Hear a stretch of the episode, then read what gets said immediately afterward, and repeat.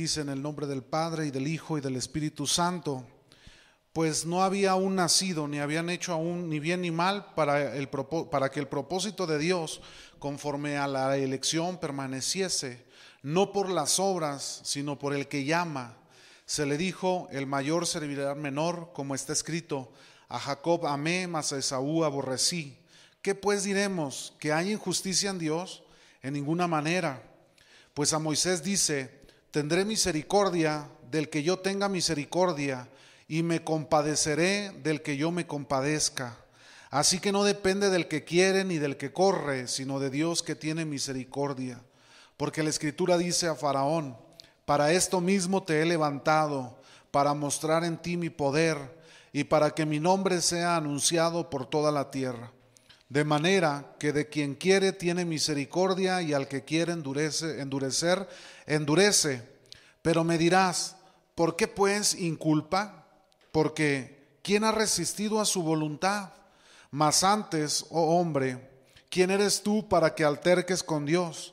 Dirá el vaso de barro al que lo formó, ¿por qué me has hecho así?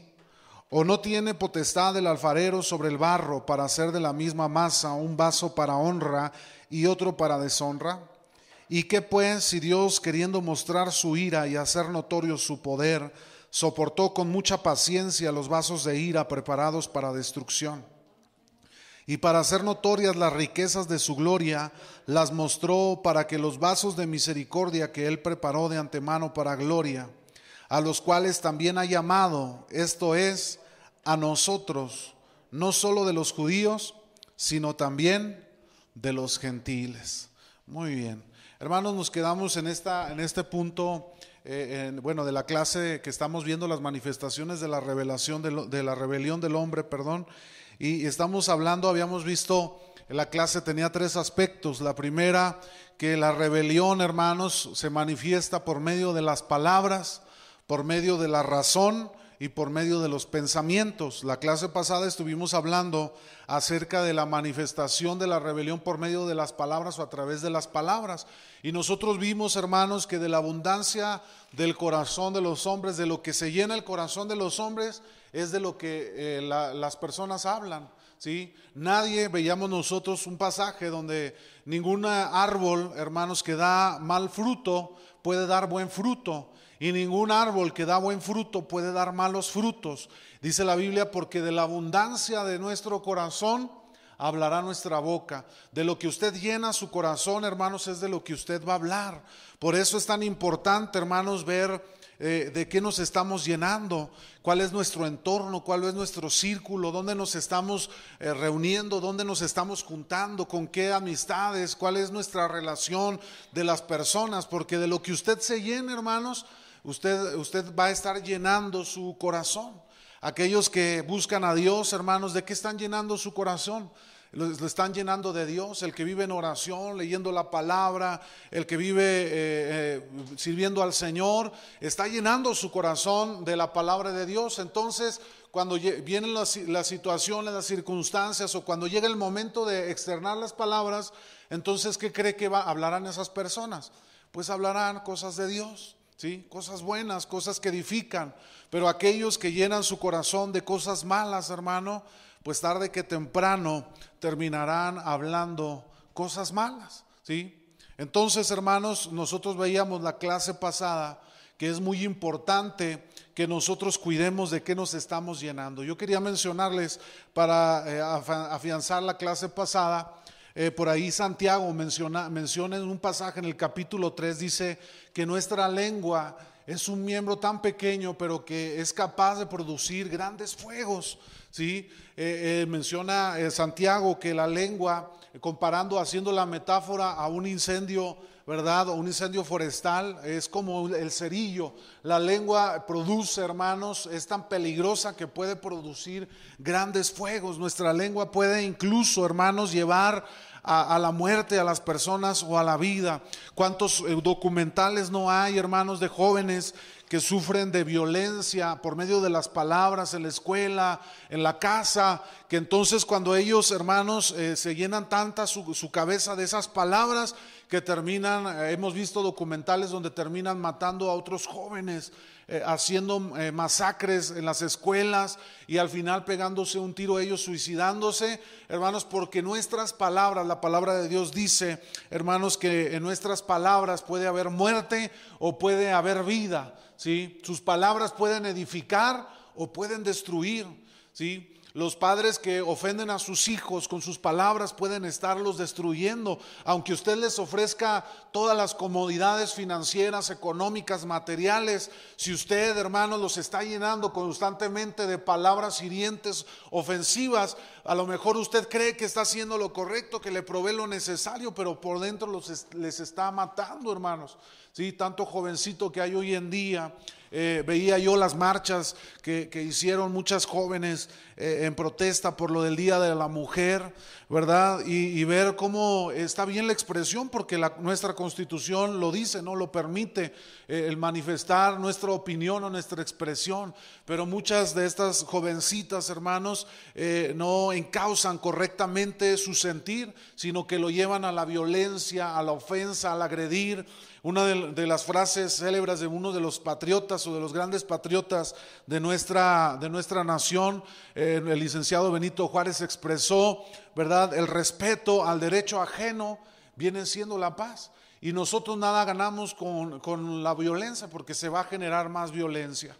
Sí, entonces nosotros debemos cuidar nuestras palabras, hermano, porque podemos ocasionar grandes, grandes fuegos, grandes problemas. Sí, veíamos, por ejemplo, por medio de los chismes, la murmuración, las malas palabras, hermano, el, el usar palabras este, injuriosas, difamatorias, pueden llegar a destruir eh, empresas, familias, ¿verdad? Familias que se han separado, se han este, eh, distanciado por causa de palabras injuriosas, chismosas, ¿sí? Y, y podemos ir al caso de las iglesias. Hay iglesias, hermano, que se han dividido por causa de palabras injuriosas, difamatorias, ¿sí? Y yo le puedo decir que muchas de esas veces en las que se habla las palabras, hermano, y que termina por lastimar, por crear problemas o divisiones en las iglesias, muchas de esas palabras ni siquiera son verdad.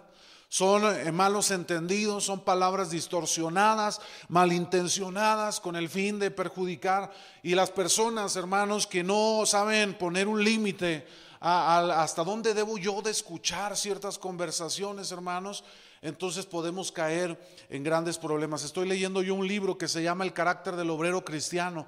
Menciona el hermano diciendo en el libro, dice, el ministro cristiano debe de aprender a escuchar y poner un límite hasta dónde debe de escuchar.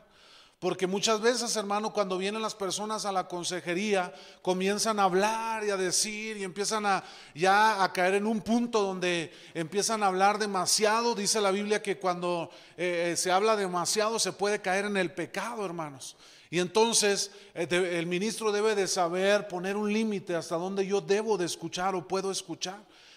Hay un momento en el que uno llega a la comprensión del problema y hasta ahí uno puede decir, no es suficiente, no necesito conocer más ni saber más, hermanos, porque eh, la, muchas veces por medio de las palabras podemos llegar a caer en el pecado, el abundar en demasiado, en querer saber mucho, ¿verdad? Hay veces este, uno se, une, se reúne para el café y se empiezan a externar situaciones y no sabemos poner un límite hasta dónde podemos escuchar o tratar. ¿Por qué, hermanos? Porque le, le, le mencionamos ahorita en la clase, de lo que nosotros llenamos nuestro corazón, hermanos, es de lo que nosotros vamos a externar.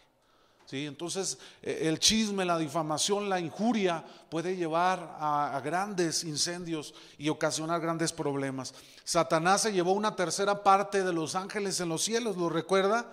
Y yo me preguntaba, meditaba en la palabra, hermanos, porque yo dije, eh, yo mencionaba, Dios, ciertamente la Biblia dice que Satanás deseó el trono de Dios, pero ¿cómo, cómo le hizo para llevarse a la tercera parte de los ángeles? Estamos hablando que si de un millón, si fuera, hubiera sido la población, que no lo era, era mucho mayor, pero si hubiera sido la población de ángeles y seres celestiales en el cielo de un millón, Satanás se llevó a cuatrocientos mil, eh, este, a los trescientos mil, pasado los trescientos mil ángeles de allá de los cielos, hermano. ¿Y cómo lo hizo? Por medio de las palabras. Satanás estuvo sembrando en el corazón de muchos de aquellos ángeles, hermanos, la injuria contra Dios mismo. Y Dios lo desterró, de, lo, lo echó de los cielos al abismo. El infierno, hermanos, fue preparado en, una, en un inicio para Satanás y sus ángeles. El infierno no había sido hecho para el hombre. El infierno era hecho para Satanás y sus demonios, ¿sí? Pero por causa del pecado, por la contaminación en la que Satanás vino y habló al oído de Eva, como lo hizo con los ángeles allí en los cielos, entonces fue que el hombre terminó, hermanos, también desechado del reino de Dios. Y entonces eh, el infierno se convirtió, hermanos, como eh, la estadía última de aquellos que se rebelan contra Dios y que no, hermanos, no se arrepienten. Entonces nosotros debemos tener mucho cuidado con las palabras. Estábamos hablando, hermanos, entramos en, la, en, la, en el segundo punto, que era las razones, ¿sí? La manifestación de la rebelión se, se manifiesta, valga la redundancia, en razonamientos, ¿sí? Nosotros comenzamos a ver la clase pasada por medio de los ejemplos que nosotros vimos en el caso del Antiguo Testamento, de los casos de rebelión, que eh, todos ellos, hermanos, tuvieron eh, razonamiento para rebelarse contra la autoridad. Veíamos el caso de Cam, el hijo de Noé. Veíamos el caso de María y de Moisés, ¿verdad? Cómo se rebelaron contra Moisés. Vimos el caso de Coré y su séquito, cómo ellos trataron de razonar situaciones que pudieran haber parecido justificables, hermanos, para rebelarse contra la autoridad. Datán y Abiram tenían también razones. A lo mejor si nosotros hubiéramos estado ahí y hubiéramos escuchado las razones,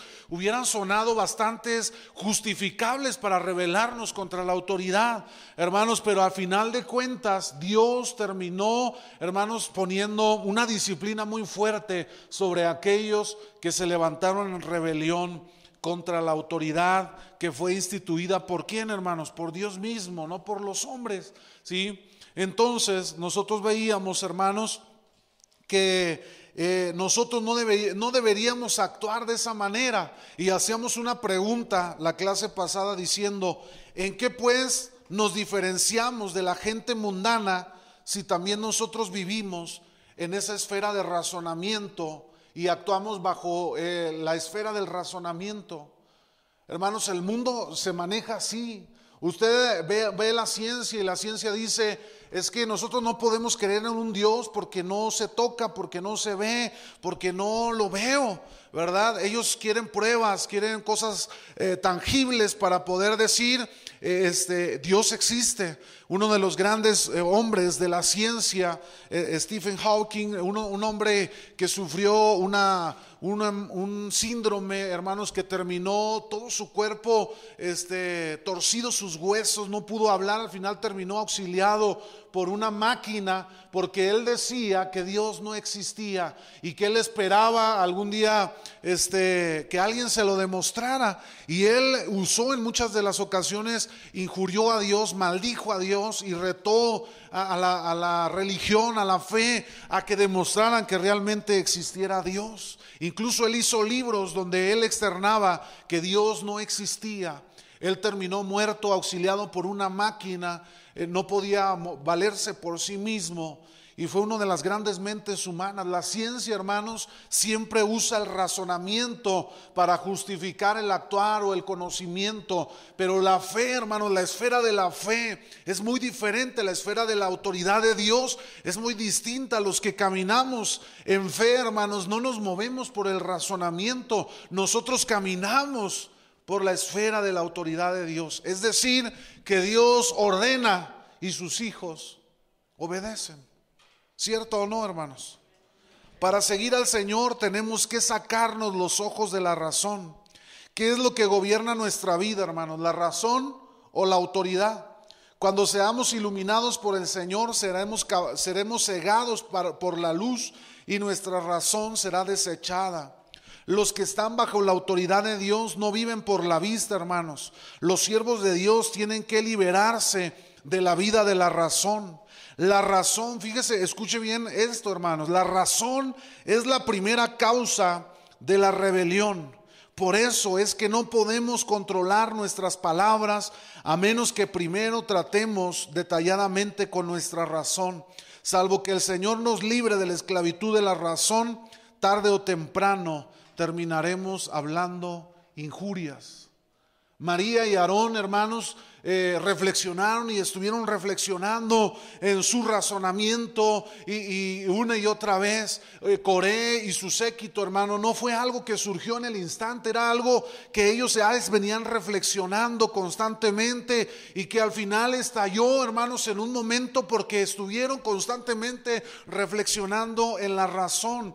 Generalmente el, el razonamiento humano, hermano, científico, el razonamiento del hombre siempre, hermanos, va a llevar a la rebelión, ¿sí? Porque Satanás a, así lo, lo, lo siembra en el corazón. Satanás del, desde el comienzo, él fue rebelde, se rebeló contra Dios y a, estuvo ahí al oído de muchos ángeles aconsejando, y terminaron, hermanos, saliendo de los cielos, siendo arrojados. Dice el Señor Jesucristo, expresaba: yo veía caer de los cielos como un rayo al lucero de la mañana. Satanás, hermanos, ¿sí? El Señor lo miró con sus ojos y lo externaba a los discípulos en enseñanza.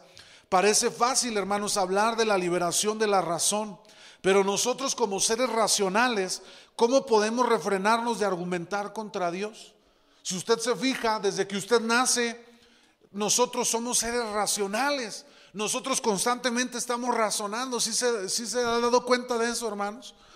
Generalmente desde que somos pequeños estamos razonando. Este, cuando llegamos a, a, a, a, al, al, al cajón de mamá y nos dijo: no me andes agarrando los dulces, ¿verdad? Y luego llega uno y luego empieza a razonar, ¿verdad? Pues mamá me dijo, pero están ricos los dulces, me gustan los Carlos quinto y los Snickers, ¿verdad? Y ahí trae muchos. Y empezamos a, raz- a razonar. Y aunque mamá nos prohibió, el razonamiento constante, yo se lo digo por experiencia, porque yo de niño una vez a mamá le, le, le acabé un aguinaldo, y cuando acabé me dejó ahí un mensajito, hermanos, un, un mensaje feo, y, y ya yo se me quitó la maña de andarle agarrando los dulces, ¿verdad? Entonces nosotros somos seres racionales, constantemente estamos razonando entre lo bueno y lo malo, ¿cierto o no? Cuando está este, parado en el semáforo y luego ve que no viene carro, y luego dice: pues me paso, pues nadie me está viendo, ¿verdad? Este, y le arranca el carro y se va en el semáforo rojo, ¿verdad? Este, constantemente usted y yo somos seres racionales. Esto parece algo difícil, hermano. El principio básico de nuestra vida es el razonamiento. ¿Cómo pues de, podemos dejar de racionar? De razonar, perdón. Dejar de hacerlo requiere literalmente la vida misma de nuestra carne. Es por eso que hay dos clases de creyentes, hermanos. El primero son los creyentes que viven en la esfera de la razón. Cuando Dios habla, este tipo de creyente siempre está pensando, este, y será cierto. Cuando Dios dice, es que nos habla por medio de la palabra, y cuando sale, hermanos, constantemente está pensando: ha de haber sido el hermano que este, estuvo eh, hablando, ¿verdad? Y, y bien, vino de él. Razonamos las cosas, las pensamos, y al final, hermano, todo lo que Dios nos manda terminamos por razonar, y el razonamiento siempre nos va a llevar ¿a dónde, hermanos? A la rebelión. Si Dios dice: no matarás, ¿verdad? Y constantemente está ahí la persona razonando, termina por aniquilar a, a, a la persona. Leía un, un, una nota hace unos días de un hombre en la India que le degolló a su hija, la decapitó, y luego llevó su cabeza a la policía y se las entregó y les dijo: yo maté a mi hija porque se, se quería, quería, andaba de novia con un tipo que yo no quería. Ya ve que ya son muy radicales el, lo, los musulmanes, y, y se llevó la cabeza, la cabeza de su niña adolescente. Imagínense qué tremendo, hermanos, ¿sí? El razonamiento humano nos lleva a ese tipo de acciones bajas, viles. Por eso eh, eh, leíamos nosotros en un pasaje donde el apóstol, ¿verdad?, hacía una censura, hermanos, de, de el rebel, del rebelde, diciendo: son animales irracionales. ¿Por qué, hermanos? El, el rebelde se comporta como un animal irracional, porque Dios a los hombres nos dio una cualidad, ¿verdad?, de razonamiento, de distinguir entre el bien y el mal, de elección entre lo bueno y lo malo, de poder ver, diferenciar entre, entre bueno y malo y accionar de acuerdo a, a nuestro razonamiento, hermanos. Pero el, el animal, ¿por qué mata, hermanos, el animal? El animal mata porque tiene hambre, ¿cierto o no? El animal no va a matar porque va a decir, ah, ya vi por ahí este, a, al hermano Javier, eh, le va a decir el perro, ahí lo voy a matar porque me cae gordo. Ah, no, no lo va a hacer, hermano. El animal muerde, ataca, mata por, por instinto, porque quiere comer, porque quiere este, satisfacer su instinto.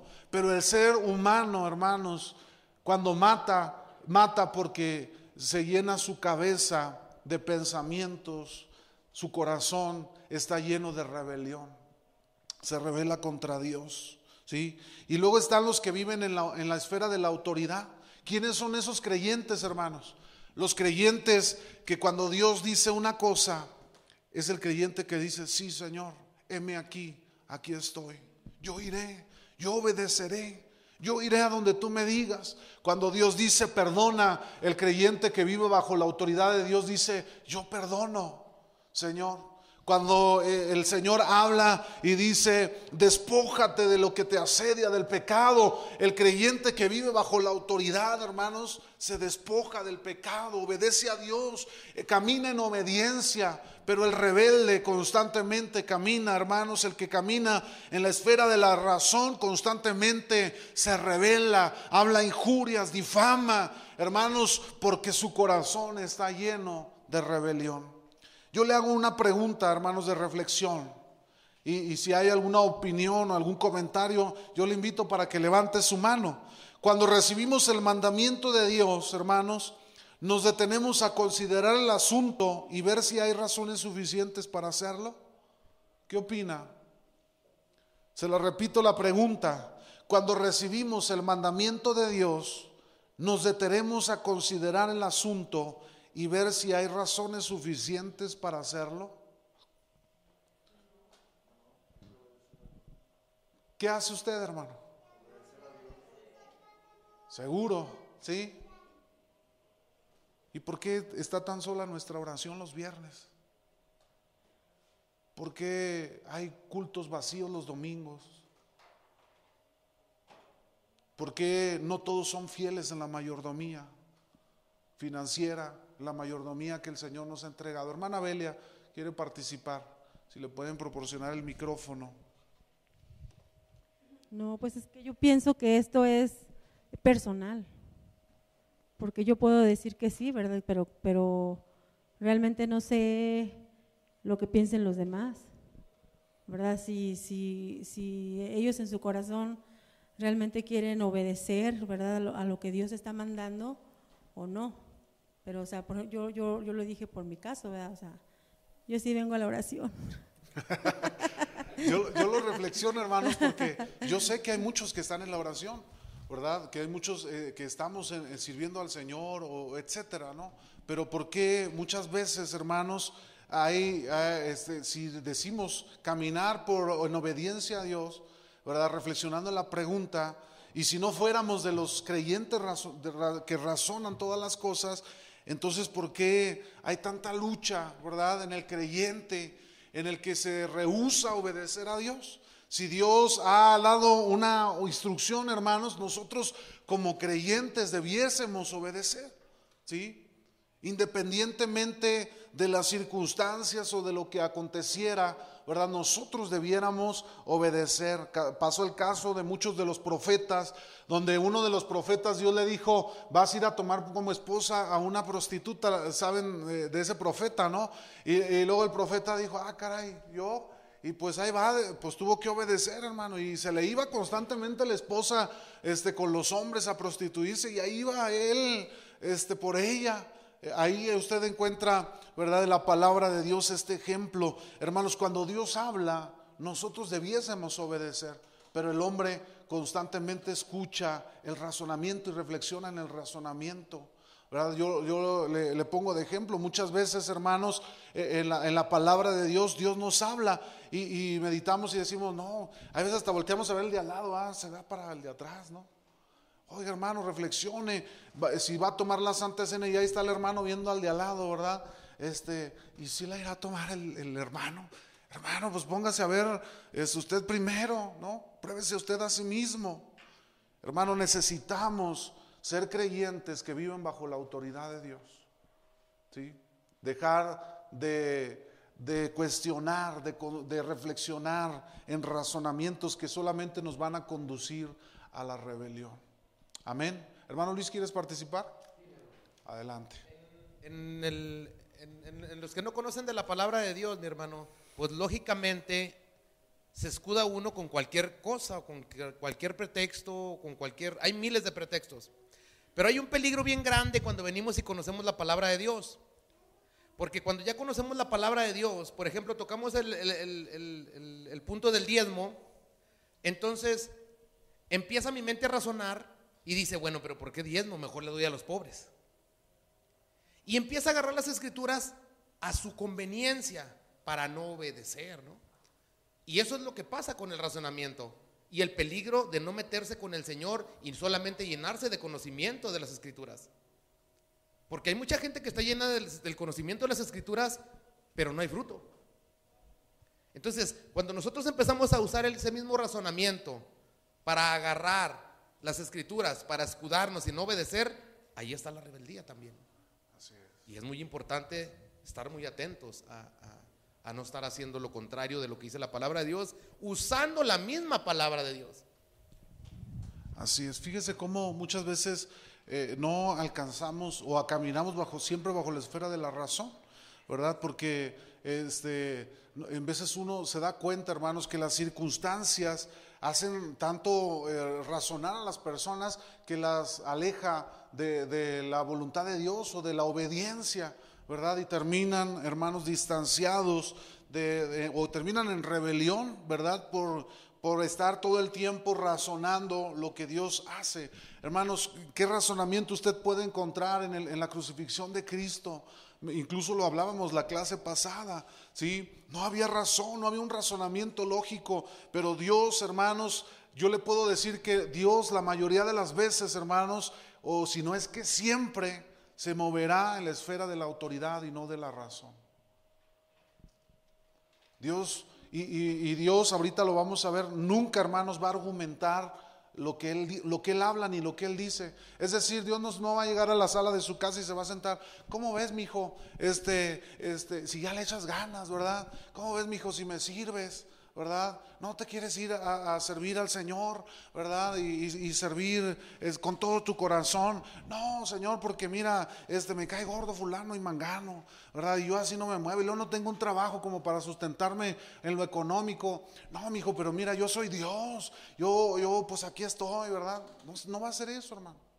Dios se mueve bajo la esfera de la autoridad. Dios no va a argumentarnos. Dice la palabra del Señor, ¿a poco el barro le va a decir al alfarero, ¿por qué me hiciste así? Imagínese que la taza le hablara, hermano. Ay, caray, ay, yo sí la suelto, ay, salgo corriendo. Pero imagínese que la taza le hablara y le dijera, ¿por qué me hiciste este diseño? Y suena algo, hermanos, algo ilógico, pero es como para ilustrar que, que cómo podemos nosotros argumentarle a Dios, oponernos a decirle a Dios o darle un consejo si Él es Dios soberano y poderoso. Sí, hermanos, Él se mueve bajo la esfera de la autoridad y nosotros sus hijos nos movemos ¿en qué esfera? En de la autoridad, hermanos. Todos los que de verdad conocen a Dios le van a obedecer sin discusión, pues no hay ninguna posibilidad de asociar la razón con la obediencia. Si alguien desea aprender la obediencia, tiene que desechar la razón. Tiene que vivir por la autoridad de Dios o por la razón humana. Es absolutamente imposible vivir por ambas. Hermano, dice un pasaje de la Escritura, el que sirve a dos señores, ¿qué dice? Con uno va a quedar mal. Y poniendo el ejemplo como la Biblia lo narra, el que ama el dinero y el que pretende servir a Dios, ¿verdad? o sirve a su dinero, o sirve a Dios. Por eso el Señor les decía, es muy difícil que un rico, que un, uno que ama el dinero pueda salvarse, porque su corazón, hermano, no es imposible, Dios lo puede hacer, ¿verdad? Pero cuando se tiene al amor el dinero, a lo terrenal, a lo físico, hermanos, es muy difícil que pueda cambiar su perspectiva, su visión de las cosas. Solamente Dios puede obrar en ese corazón. Hermano, durante su vida terrenal, el Señor Jesús vivió en todo sentido, por encima de la razón. ¿Qué razón pudo haber para la deshonra, los azotes y la crucifixión que Él sufrió? ¿Cuál era el razonamiento que pudiéramos encontrar, hermanos? Él se sometió a la autoridad de Dios. Él no argumentó ni preguntó. Él solamente, ¿qué hizo, hermanos? Obedeció. Vivir bajo la razón es tan complicado. Cuanto más nos sometamos a la autoridad de Dios, hermanos, tanto más sencillas serán nuestras vidas. ¿Por qué? Porque si Dios lo dice, así tiene que ser. Y ya no entra usted en complicaciones. ¿Y, ¿y qué haré? Y Señor, y ahí va la oración. Y, ¿Y será que el Señor quiera? Y luego va la oración y Dios le dice, y se lo vuelve a decir, luego se levanta y lo, no, a lo mejor es el diablo, es el diablo cochino, ¿verdad? Me quiere eh, llevar a eso. No, hermanos. Muchas veces Dios ha estado tratando nuestro corazón, pero por nuestra mente que constantemente reflexiona en, en el razonamiento, llegamos a caer en la rebelión, ¿sí? Debemos, hermanos, obedecer a Dios en nuestras vidas. Jesucristo expresó en el huerto del Getsemaní, Señor, que pase de mí esta copa, pero no se haga, ¿qué? Mi voluntad, que se haga tu voluntad. Jesucristo estaba dispuesto a pagar el precio en la cruz del Calvario solamente porque Dios así lo quería, hermanos. Aunque él humanamente en ese instante, hermanos, en su humanidad, él, él, quis, él hubiera querido que en ese, en ese momento que Dios y obrara de otra manera, Dios le dijo, no, es el único camino, tienes que pagar el precio. Y Jesucristo obedeció hasta la muerte. Hermana Belia, en la parte de atrás, tiene bueno, un comentario. Una, una de, las, de las cosas que hacemos nosotros cuando... ya se nos ha dado una orden, porque bueno, sabemos que eso es una orden, lo que Dios nos, es un imperativo, ¿verdad? Que Dios nos está ordenando hacer, y muchas de las veces lo que hacemos es, es, es eh, que nos, mm, nos empezamos a justificar, uh-huh. ¿verdad? Y decimos, no, pero es que, es que eso no es lo mío, es que no es mi talento, no es mi don, es que es algo que no, a mí no se me da, ¿verdad? Hacer. Al, un, una, y un, por, por poner un ejemplo, el, el hablar de Cristo a las almas, el, el evangelizar, el ir a predicar, es lo que decimos muchas veces. Bueno, yo lo digo por mí. Yo sí he dicho, es que ese no es lo mío, es que no es mi ministerio, es que a mí no se me da, yo canto, a mí no se me da tampoco, no se me da, ¿verdad? Y, y, y nos ponemos, nos, nos empezamos a excusar y nos empezamos a justificar. Es que a, a, mejor que vaya fulanito porque él es muy bueno en ese, en ese eh, haciendo eso, ¿verdad? A él se le da, uno lo ve y él de verdad que tiene esa capacidad, Dios le ha dado esa, Dios le ha dado, Dios le ha dado ese don, ¿verdad? Que es el de, de hablar a la gente, de hablar a las almas, ¿verdad, Luis? De Cristo, pero a mí no, o sea, es algo que yo creo que yo voy a hacer otra cosa porque a mí a lo mejor se me da hacer otra cosa, yo mejor... yo mejor dirijo, o yo mejor vengo y hago el aseo, qué sé yo, ¿verdad? Pero es eso lo que hacemos muchas de las veces, excusarnos y, y, y tratar, tratar de justificar el por qué no hacemos lo que Dios ya nos ha mandado, que sabemos que es una orden que Dios nos ha dado, no es que si quieres, es algo que tienes que hacer, es algo que todos debemos hacer, hablarle a la gente de Cristo. Y más en este tiempo en el que estamos viviendo, un tiempo tan difícil que sabemos que Que, que, que la gente tiene que conocer, que la gente tiene que saber que el Señor viene y que no queremos que se queden y queremos que se vayan con nosotros también, ¿verdad? Entonces, pero tampoco si no lo hacemos, igual Dios nos va a tomar cuentas, nos va a pedir cuentas de eso. Amén. Fíjese, se me venía a la mente, hermanos, porque muchas veces cuando hablamos de la justific- del justificarnos, pues la justificación procede del razonamiento, hermanos. ¿Por qué? Cuando usted razona la instrucción, o sea, a lo mejor le parece complicado, le parece no adecuado Y entonces, reflexionando, pues trata de justificar el no, el no obedecer o el no accionar. Y, y le he platicado a la vez que una vez Dios nos mandó a mi esposa y a mí a orar por una mujer indígena y, y que tenía sus hijos ahí, no tenían que, nada que cenar y, y, y mi esposa y yo fuimos y entramos a la casa y, y yo me sentía, este, yo dije, no, pues estamos haciendo lo, la voluntad del Señor, ¿verdad? Casi me sentía yo entrando en una nube, ¿verdad? Así a, a orar por la señora. Y cuando Dios me dice, dale lo que traes. Y luego yo le dije, no tengo trabajo, Señor. Eh, mientras mi esposa oraba, yo me peleaba con el Señor, ¿verdad? Reflexionando, eh, eh, pero Señor, ¿y, y luego qué voy a hacer? ¿Dónde? ¿Cómo? Yo también tengo que llegar a la casa a darles de cenar a mis hijos. ¿Cómo le voy a hacer? Dale lo que traes. Hermanos, y, y muchas veces creemos que estamos haciendo la voluntad de Dios, pero cuando Dios llega, hermanos, a instruirnos, a darnos la instrucción con, con situaciones que están fuera de nuestro razonamiento, es cuando muchas veces ahí fallamos. A Dios no debemos cuestionarlo, a Dios no debemos argumentarle, a Dios debemos obedecerlo, hermano, porque si Dios nos ha dado la instrucción, Él no nos va a abandonar. Él nos va a sostener, Él nos va a guardar en el camino, si somos obedientes, hermanos. Veamos la predicación del domingo, hermanos. Eh, la, eh, observemos lo que dice la Biblia en Romanos, hermanos, donde dice, tendré misericordia del que yo tenga misericordia. El Señor, le, le, el apóstol Pablo expresa, ¿verdad?, a los romanos y les dice, porque el Señor tendrá misericordia, dice el Señor, tendré misericordia de quien yo tenga misericordia. El Señor no tiene que andarle preguntando a nadie si puede, si va a hacer, si Él va a hacer algo, no tiene por qué preguntarle a nadie, porque Él es un Dios soberano. Él nunca va a argumentar, hermanos. Él simplemente hace lo que Él quiere, como Él quiere, en el momento que Él quiere, hermanos, y con los instrumentos que Él quiere. Es, es realmente, hermanos, tremendo ver eh, corazones altivos, orgullosos, que creen, hermanos, que por sus cualidades, calidades, herramientas, talentos, capacidades, que creen, hermanos, que Dios simplemente por eso se ve obligado a, a actuar solamente a través de ellos. Y Dios no se mueve así, porque Dios, dice la palabra de Dios, si ustedes no hablan, hasta las piedras van a hablar. Si usted se niega, hermanos, a hablar, hasta las piedras van a hablar.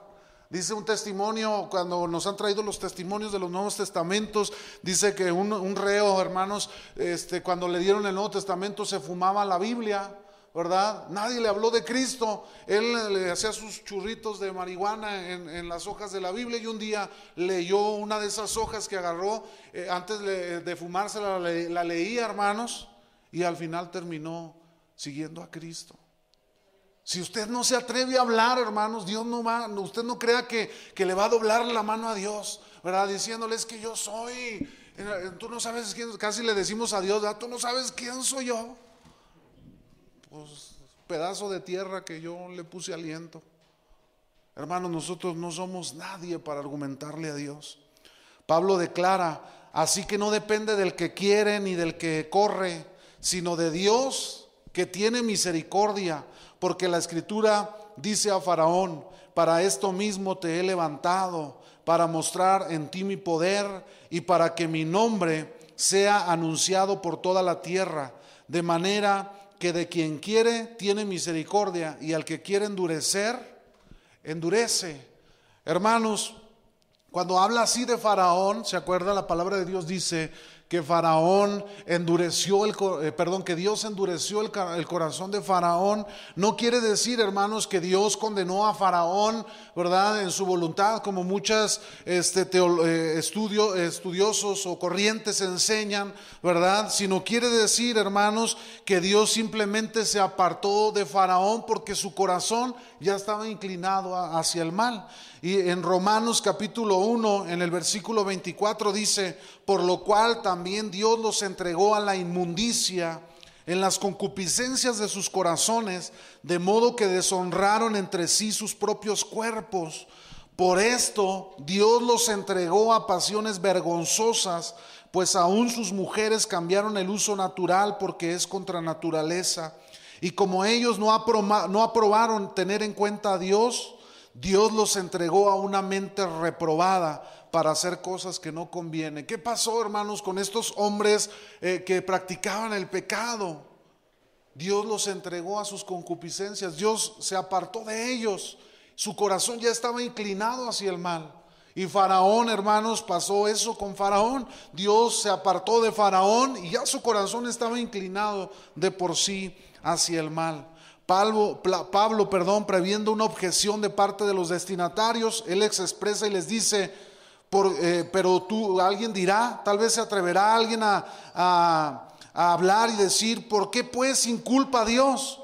Porque ¿quién ha resistido su voluntad, hermanos? ¿Quién pudiera pararse de, delante de Dios y decirle, Dios, tú no sabes lo que haces? ¿Alguien atrevas, hermano? Como este hombre, Steve, eh, Stephen Hawking, hermanos, que injurió a Dios, difamó a Dios. Y decía un evangelista, el día en que él murió, dijo, qué triste que Stephen Hawking se haya dado cuenta que Dios existe ahorita que está en el infierno. No lo sabemos, ¿verdad? El evangelista expresaba estas palabras porque Dios es un Dios de misericordia y a lo mejor en su último momento alguien eh, este, estuvo ahí para hablarle de Dios, de Cristo, ¿no? Pero este, qué duro, hermanos, es darse cuenta que estuvo dando de coces contra el aguijón todo el tiempo, así como Pablo lo expresa la palabra del Señor. Hermanos, Eh, Pablo también conoce de la, de, la, de la fuerza de tal argumento, así que continúa diciendo, mas antes, oh hombre, ¿quién eres tú para que alterques con Dios? Dirás al, barro de, al vaso de barro que lo formó, ¿por qué me has hecho así? El, que, el, el, el alfarero, el barro o la olla le dirá, ¿por qué me hiciste tan gordita? ¿Verdad? El, el, el vaso del alfarero. No, hermanos, no podemos, porque solamente somos barro. Y el, el apóstol Pablo les pregunta, ¿quién eres tú para que alterques con Dios? Cuando Dios ejerce su autoridad, hermanos, no tiene necesidad de consultarnos eh, ni de conseguir nuestra aprobación. Simplemente nos exige que obedezcamos a su autoridad y reconozcamos que si esto es de Dios, ¿qué, hermanos? Será bueno. ¿Usted lo cree, hermanos? ¿Usted cree que todo lo que Dios eh, hable a su vida, eh, eh, lo, lo instruya? ¿Usted cree que será bueno todo eso? La Biblia dice en Jeremías que Dios tiene pensamientos de bien y no de mal acerca de vosotros. Entonces, ¿por qué dudamos tanto en obedecer a Dios? Entonces, ¿por qué nos cuesta tanto trabajo, hermanos, refrenar nuestra lengua, refrenar nuestro razonamiento? ¿Por qué nos cuesta tanto trabajo someternos y sujetarnos a la autoridad que Dios ha delegado? No debiera de ser así. A los hombres siempre les gusta argumentar. ¿Sí se ha fijado, hermanos? A veces este, eh, está usted hablando con alguien y el alguien ya le llevó la contra, ¿eh? Y ya le dijo, no, ya te fijaste, va con la esposa y le dice, mira el cielo azul. No, no se ve azul, se ve como verde, ¿verdad? Y dice, ah, pues si está azul, no, se ve verde. Y ya empezó ahí argumentando, ¿no? El ser humano, hermanos, siempre argumentando.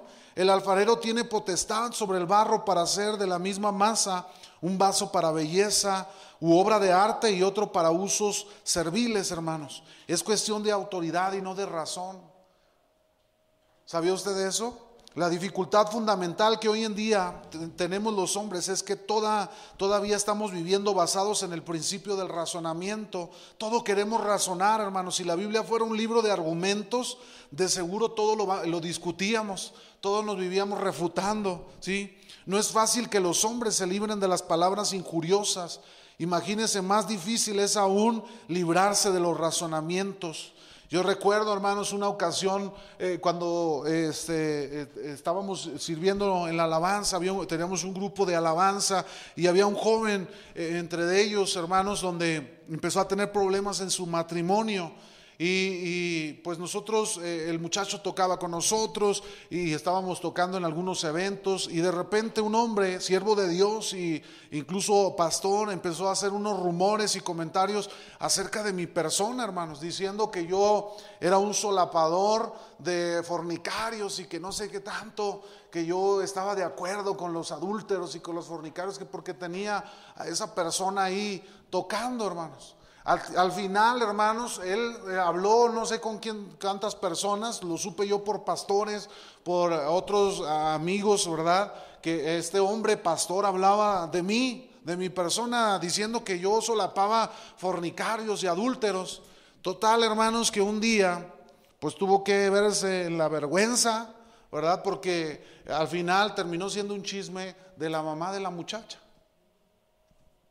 Debemos tener tanto cuidado con lo que escuchamos, hermano, porque muchas veces todas esas palabras están, vienen de un corazón lastimado, de un corazón, hermanos, rebelde, de un corazón, hermanos, que, que, que no está sano en su interior, que su corazón, ese corazón está lleno de, de, de cosas malas, y lo único que va a externar son cosas malas, ¿sí?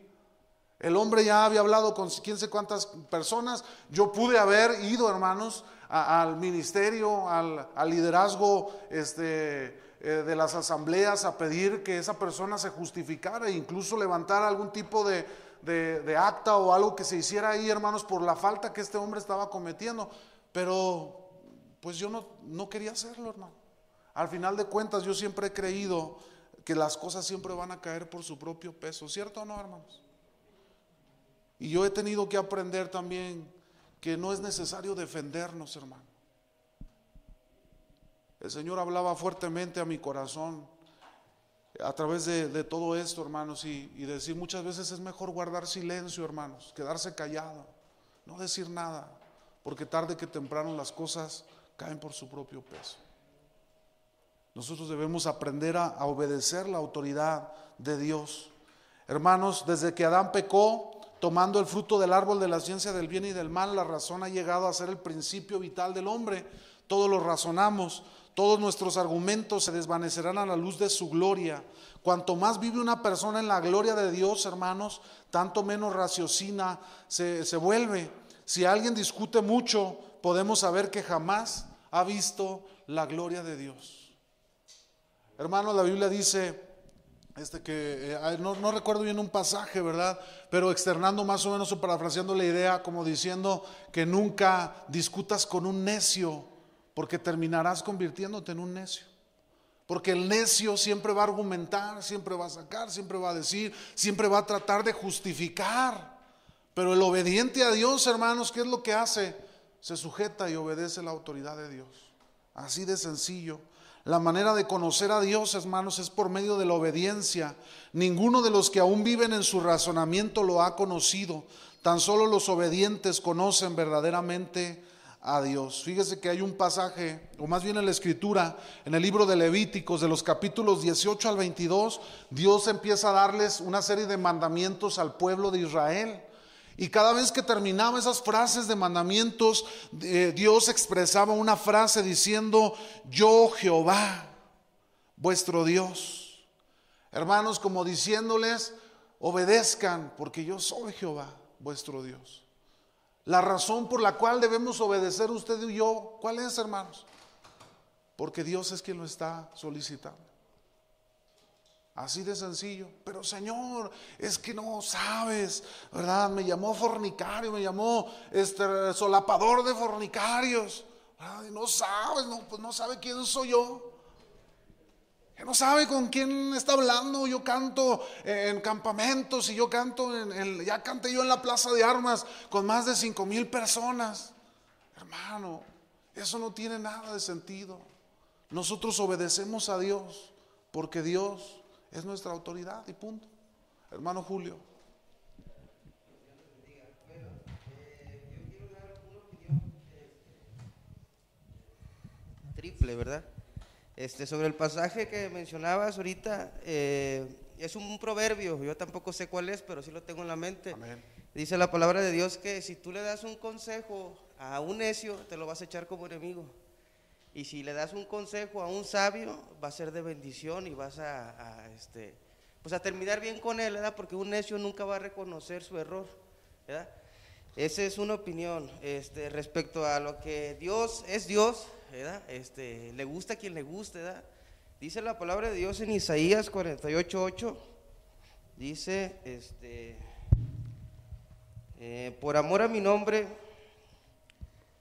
diferiré mi ira y para alabanza mía la reprimiré para no destruirte. Yo este pasaje, hermano, yo lo veo como diciendo Dios que es por amor a Él que Él tiene misericordia de uno, amén, no porque uno se lo merezca, ¿verdad? Entonces, eh, Dios es Dios con los y nosotros, ¿verdad? Y a veces Satanás es tan astuto que te engaña haciéndote creer que tú eres alguien y en realidad nosotros no somos nada. Esa es la realidad de nuestras vidas. Respecto a lo de si razonamos o no razonamos en nuestra forma de pensar, yo pienso que todos razonamos, ¿verdad? Porque si no, pues seríamos como unos robots que hace esto y lo hace, haz lo otro y, y lo vas a hacer. Y yo pienso que todos razonamos, aunque digamos que no, pues yo pienso que sí, ¿verdad? Porque razonamos y sabemos que nos conviene, más a veces no lo llevamos a cabo. Y dice la palabra de Dios, allá se me perdió. Este, bueno, ya se me perdió, hermano, lo tenía aquí en la mano. Eh, que, que ya no andemos con nuestra, nuestra manera de pensar de antes. Ahorita lo busco, hermano, ahorita se los digo, por eso se me perdió, ¿verdad? Este... que ya no seamos igual que antes, ¿verdad? Que ya no vamos en la vanidad de nuestras mentes, no sé si viene en Efesios, se me perdió, hermano, pero de que sabemos lo que hacemos, sí sabemos lo que hacemos, ¿sí? De que nosotros este, tomamos decisiones todos los días, todos los días las tomamos, ¿verdad? Nada más que cada quien decidimos, este, yo tengo un testimonio de un pastor respecto al diezmo que dijo ahorita el hermano Luis. Un pastor tenía negocios y daba su diezmo cada mes junto con su esposa y tenía negocios, ¿verdad? Y daba un diezmo grande, ¿verdad? No daba un diezmo de mil pesos, daba un diezmo grande porque lo juntaba durante todo el mes. Y ese pastor este, tenía otro, a otro pastor que le daba su diezmo y sabían que ese pastor andaba mal, ¿verdad? Se volvió atrás y sabían que, que él iba a ir por el diezmo con ellos cierto día porque él pasaba por su diezmo. Y la esposa le dijo, oye, pero ¿sabes qué es? O sea, a mí se me hace que se va a ir a tal lado, ¿verdad? Y, y, la palabra, y el hermano me platicaba a mí y dice, Dios me dijo en mi corazón, despójate de malicia. ¿Qué significa despójate de malicia? Que tú obedeces y ya Dios tratará, Él sabrá en qué se lo gasta, ¿verdad? Pero tú debes de obedecer. Entonces, este, de que sí sabemos lo que hacemos, sí sabemos lo que hacemos. Amén. Dios les bendiga. Así es. Hermanos, Y, y terminamos con este último sí, punto. Ese, ese, terminamos. Es Efesios, perdón, mira, y si lo encontró el hermano. Efesios este, cuatro veintitrés dice, y renovaos en el espíritu de vuestra mente y vestidos de nuevo hombre creado según Dios y justicia y la santidad de la verdad, por lo cual desechando, hablad verdad cada uno con los, pro, con los prójimos porque somos miembros unos de los otros. Bueno, amén. Así es.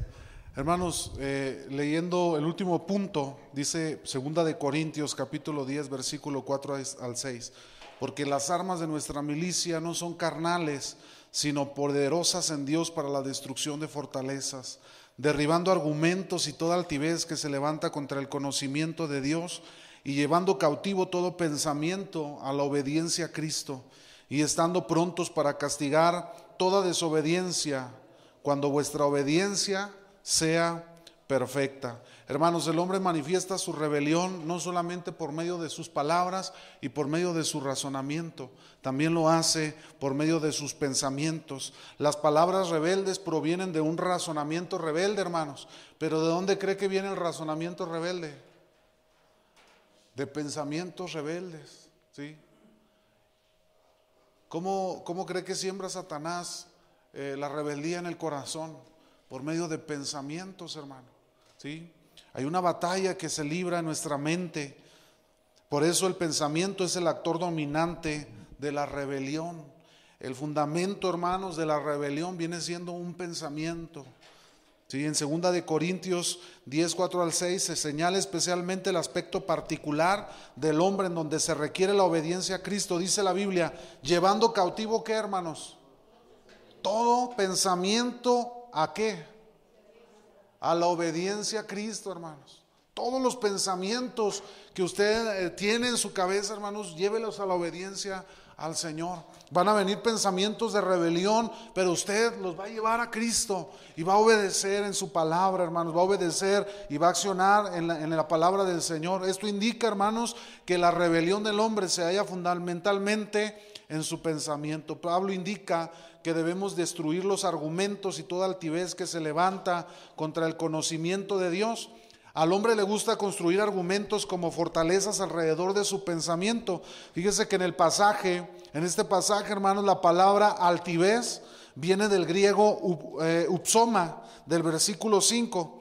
Y esta palabra se utiliza, o su trasfondo, eh, su definición es edificio alto en el original. Entonces, desde el punto de vista de Dios, hermanos, el razonamiento humano es como un, un edificio en el, que, en el cual, el cual obstruye el conocimiento de Dios. Que el conocimiento de Dios entre al corazón. El corazón altivo, hermanos, el corazón rebelde, genera como una fortaleza en su alrededor, a su alrededor, que es imposible que el conocimiento de Dios pueda entrar en su corazón, en su mente, a causa, hermanos, de aquello que se ha levantado en su corazón. Debemos algunos ejemplos, hermanos, de advertencias o advertencias a los llenos de opiniones estrechas. Por ejemplo, Pablo persiguió a la iglesia, iba rumbo a Damasco y Dios lo detuvo, hermanos.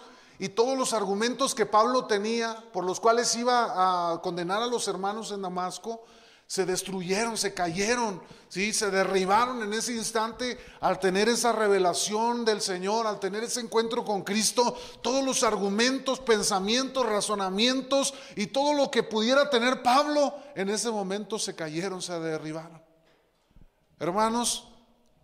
Y así, de esa manera, hermanos, nosotros debiésemos eh, derribar nuestros argumentos. No hay argumento, hermanos, para cuando Dios ha hablado o Dios ha dicho. La evidencia primaria de que uno ha tenido un encuentro con Dios está en la desaparición de sus opiniones, de sus pensamientos y de su agudeza. El rey Saúl, hermanos, cuando Dios lo manda a destruir a Amalek, Eh, dice la Biblia que Saúl terminó por perdonarle la vida al rey y a su ganado, a lo mejor de su ganado. El rey Saúl fue rechazado, hermanos, por Dios, por el hecho de actuar según su propio parecer.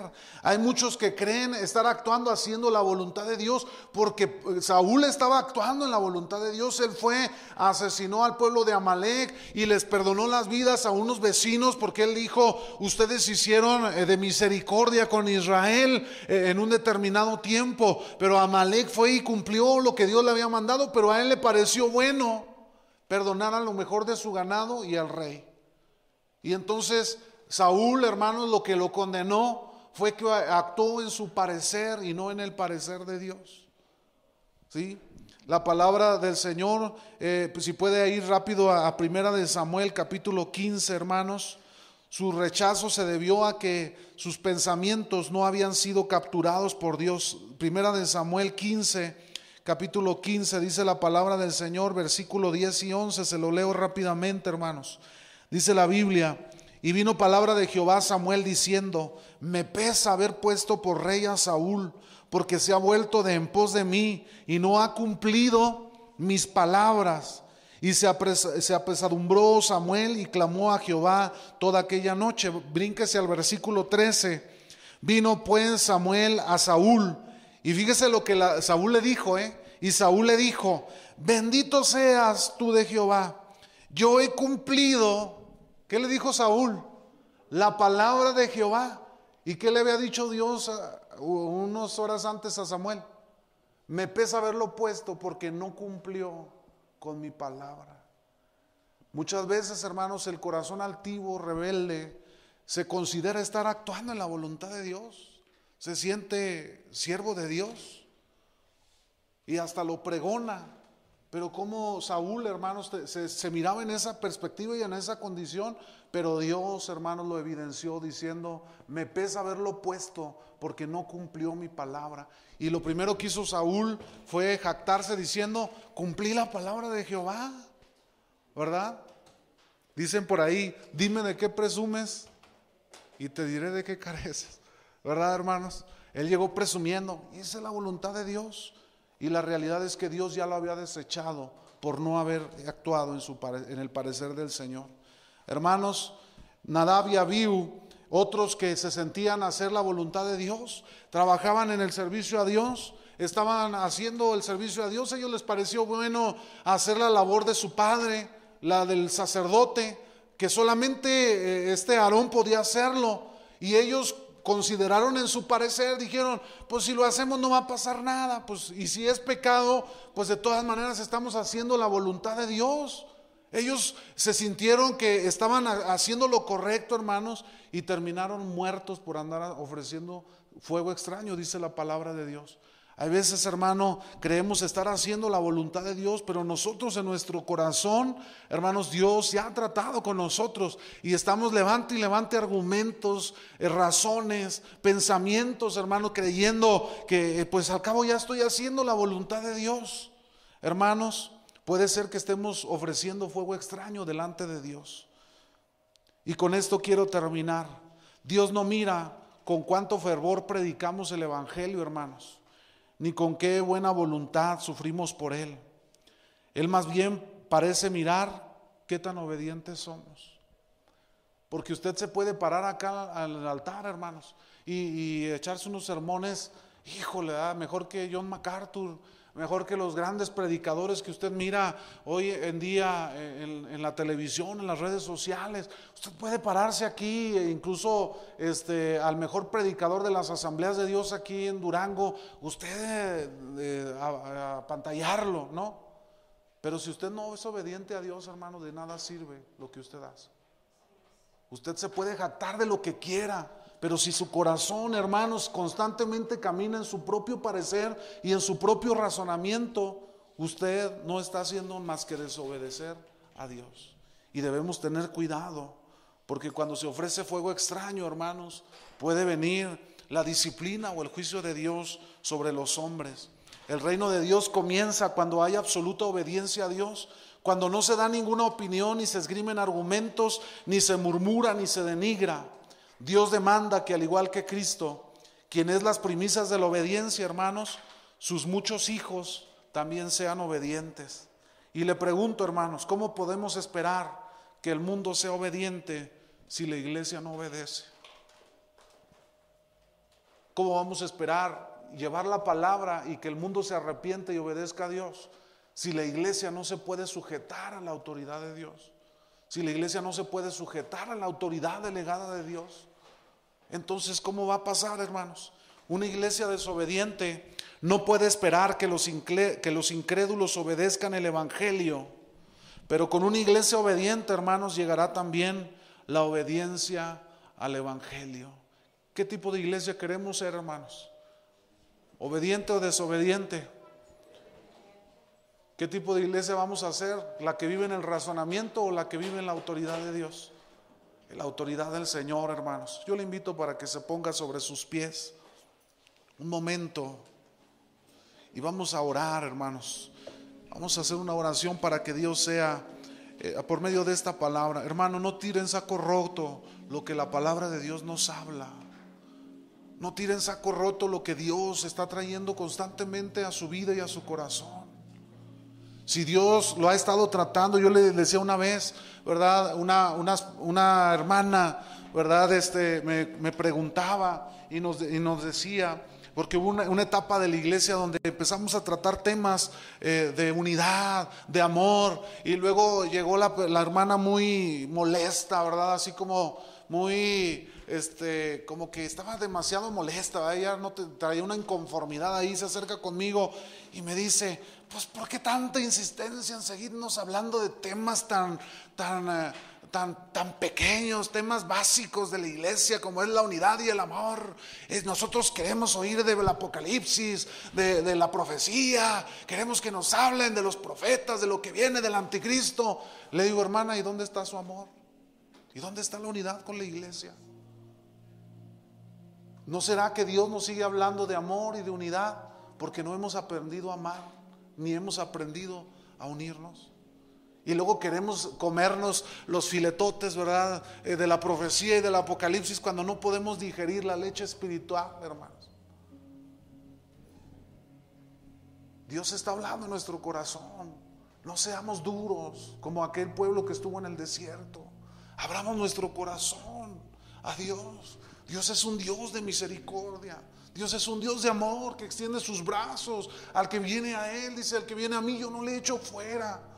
Es el tiempo, hermanos, en que podemos acercarnos a Dios. No endurezcamos nuestro corazón, porque mañana, hermanos, no nos vaya a sorprender la muerte y terminemos lamentándonos por no haber obedecido el llamado y la voz de Dios. Cierre sus ojos y oremos a Dios.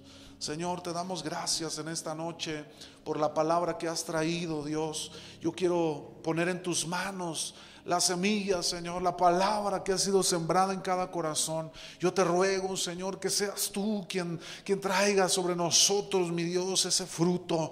Obra en nosotros, Señor. Abre nuestro entendimiento, nuestro corazón, mi Dios, nuestra visión. Abre nuestros oídos para escucharte, para poder, Señor, aprender a sujetarnos, mi Dios, a la autoridad que tú has delegado en los niveles, Señor, de, de, en los que nos desarrollamos, nuestra sociedad, nuestra familia. familia, Señor, en la iglesia. Enséñanos a ser respetuosos de la autoridad, respetuosos, Señor, de, de la autoridad que tú has delegado, Señor, por medio de tus siervos. Glorifícate, Señor, en tu iglesia. Ayúdanos a ser obedientes a tu palabra, a escuchar tu voz, Señor, a saber oír, mi Dios, tus palabras, en el nombre precioso de Jesús. Yo pongo en tus manos nuestros corazones. Yo te ruego, si alguien está batallando con pensamientos rebeldes, con razonamientos rebeldes, Señor, con palabras injuriosas, rebeldes, difamatorias, Señor, yo te ruego que hagas la obra, Señor, que toques los corazones y que nos lleves, Señor, a venir delante de ti arrepentidos, Señor, a sujetarnos a tu perfecta voluntad. Enséñanos como a aquel Pablo, que sus argumentos se derribaron, se cayeron, todos sus pensamientos, sus justificaciones fueron derribadas cuando tuvo ese encuentro contigo, Señor, camino a Damasco. Enséñanos a doblegarnos, a ser humildes, Señor, delante de ti, porque la palabra del Señor nos dice que al altivo lo miras de lejos, pero al humilde, Señor, tú lo, lo tienes cerca, Señor. Tú lo bendices, tú lo abrazas, tú lo guardas, Señor. Tus ojos están sobre aquellos, mi Dios, que tienen un corazón humilde, Señor. Gracias te damos